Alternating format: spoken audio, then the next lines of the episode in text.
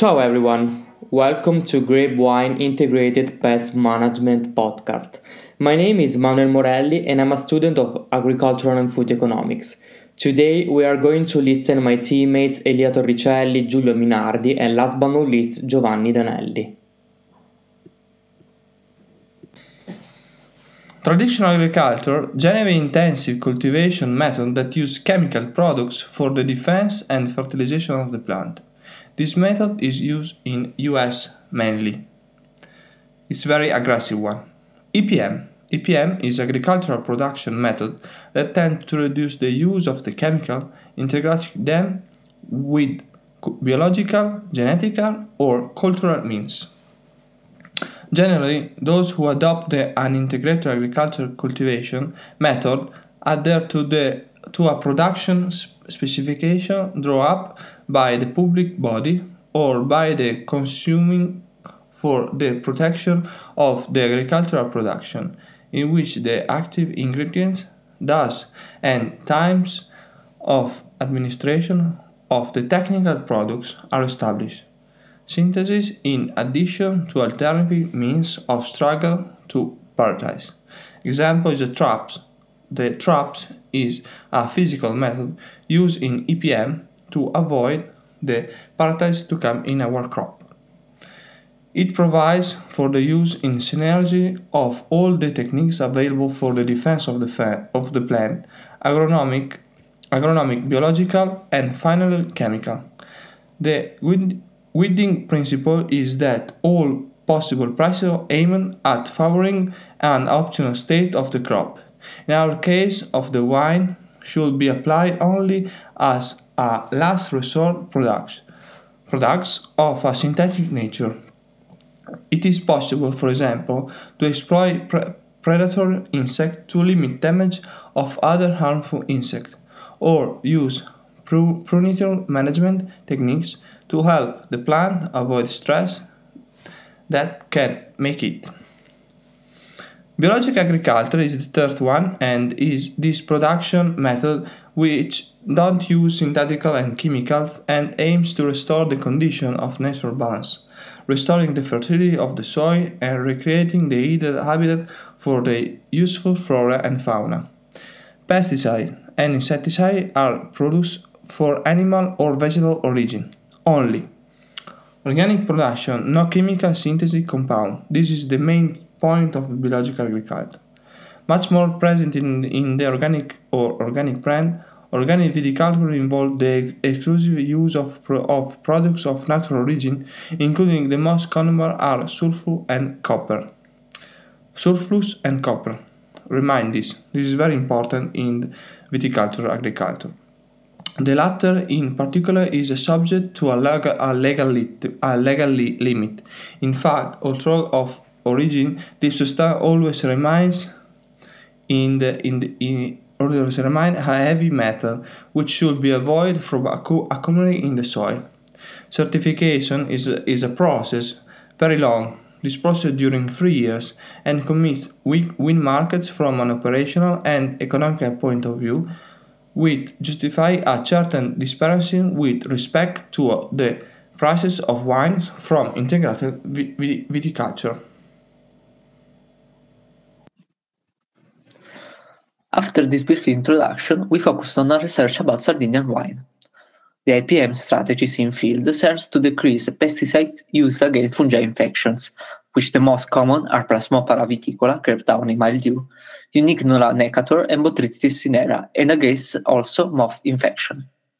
The I P M lesser the quantity of phytosanitary products used in field to a thirty to forty percent per year and diminish the money spent on chemical products from three hundred to four hundred per year. Multiple studies support the development and encourage application of I P M in the production of grape, demonstrating optimal results both in economic aspects, environmental sustainability, and quality of the final product. An interesting report conducted in two thousand nine by Italian Ministry of Health found that thirty-nine point nine percent of all wine sold throughout Italy had at least one pesticide that was detect- detectable, though all were below legal maximum limits. research on residual pesticides in the wine conducted in Sardinia showed that I P M strategies brings a product with less detectable residues of pesticides, with almost one hundred times lower quantities than the maximum residual level, and therefore almost one hundred thousand less than the acceptable dose intake. The study was conducted over three years and using fourteen different grape varieties. Interesting results of this study highlights the grape varieties and finished wines that did not possess any pesticide residues. These wines are Bovale, Cabernet Franc, and Merlot. Grape varieties and finished wines with the highest level of pesticide residues were Carignano and Vermentino, though these levels were still below the legal limits.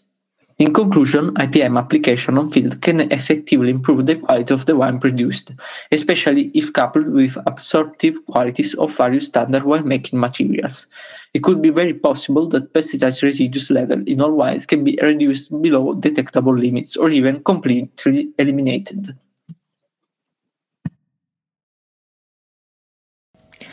After Sardinian wine study, we also focus on what could be the attitude of Italian consumer toward the E P M wine. We started from a research made by the Università Cattolica del Sacro Cuore di Piacenza, Università degli Studi di Parma, where they found out that large small manufacturers and distributors now seem to be engaged in a sort of race to see who can be more sustainable, green or natural, beginning with the integrated pest management, management program launched in California in nineteen ninety-two. A variety of programs and initiatives to promote sustainability have been developed around the world. The research from the two universities has found out that consumers who give more importance to sustainability features while buying wine are mainly those who are already more interested in sustainable wine and environmental protection. Moreover, younger consumers seem to be more interested in protecting the environment also. They believe that sustainable products can contribute to the ach- achievement of this goal. Inspired by this research, we decided to make our own one. We achieved a sample of one hundred twenty consumers, where fifty-five percent was represented by women and forty-five percent by men. The eighty-six point seven percent were people between the age of eighty and thirty-five years old, while the seven point five percent was between the forty-six and fifty-nine years old, and uh, uh, the three point three percent of sixty or, or more years old, and finally at two point five percent of people between thirty-six and forty-five years old. We asked them what kind of user they were, and we got a ninety-eight point three percent of consumers and just one point seven percent of farm producers. We also asked where they usually buy wine, and seventy point eight percent of them say that they buy it in supermarkets, while uh, twenty percent in specialized wine shop, and three point three percent online and zero percent from the market. The large majority drink wine also often, and only eight percent was represented by people who drink wine daily. The remaining were people who drink wine in a middle way. sixty-five percent of consumers give medium to high importance to sustainability labels, and the remaining percent don't care that much about labels. For the most part of the interview, the purchasing of sustainable products can help the environment, while on the other hand, most of them don't think that a sustainable label on a bottle of wine is always synonymous with high quality, and the same as for the guarantee of raw material used. Anyway, the majority declared that they would be interested in buying wine produced thanks to the integrated pest management, even if this wine will be overpriced in a range between ten percent to thirty percent. Only eight percent will buy an overpriced wine up to the uh, fourteen to fifty percent, while the remaining of the interviewed, formed by, uh, formed by the six point seven, will buy E P M wine only if it is same price of normal wines. Thanks to this survey and the one from Università Cattolica del Sacro Cuore and Università degli Studi di Parma, we can say that the majority of the consumer, especially the so-called millennials and Generation Z, are strongly interested on what an E P M wine is and directed on buying more sustainable products. After we assured that consumers, especially the youngest one, would be willing to buy E P M wine, we have analyzed some partnership in the Italian territory. An example is given by Syngenta, which is one of the most important companies in the agricultural sector of the world. It's committed into the development of a sustainable agriculture through the research and innovative technologies. Regarding the wine sector, for some years, Syngenta has launched a series of supply chain projects called Good Growth Plan in order to help the typical Italian production to offer sustainable grapes and wine. In particular, Italy is the second world wine producer. In fact, in Europe it's producing the seventy-five percent of wine. To sustain the producers to maintain this primacy, Syngenta carry out a series of proposals for the wine growers that combine high-quality production with increasingly stringent market requirements in environmental sustainability, health protection and social responsibility terms.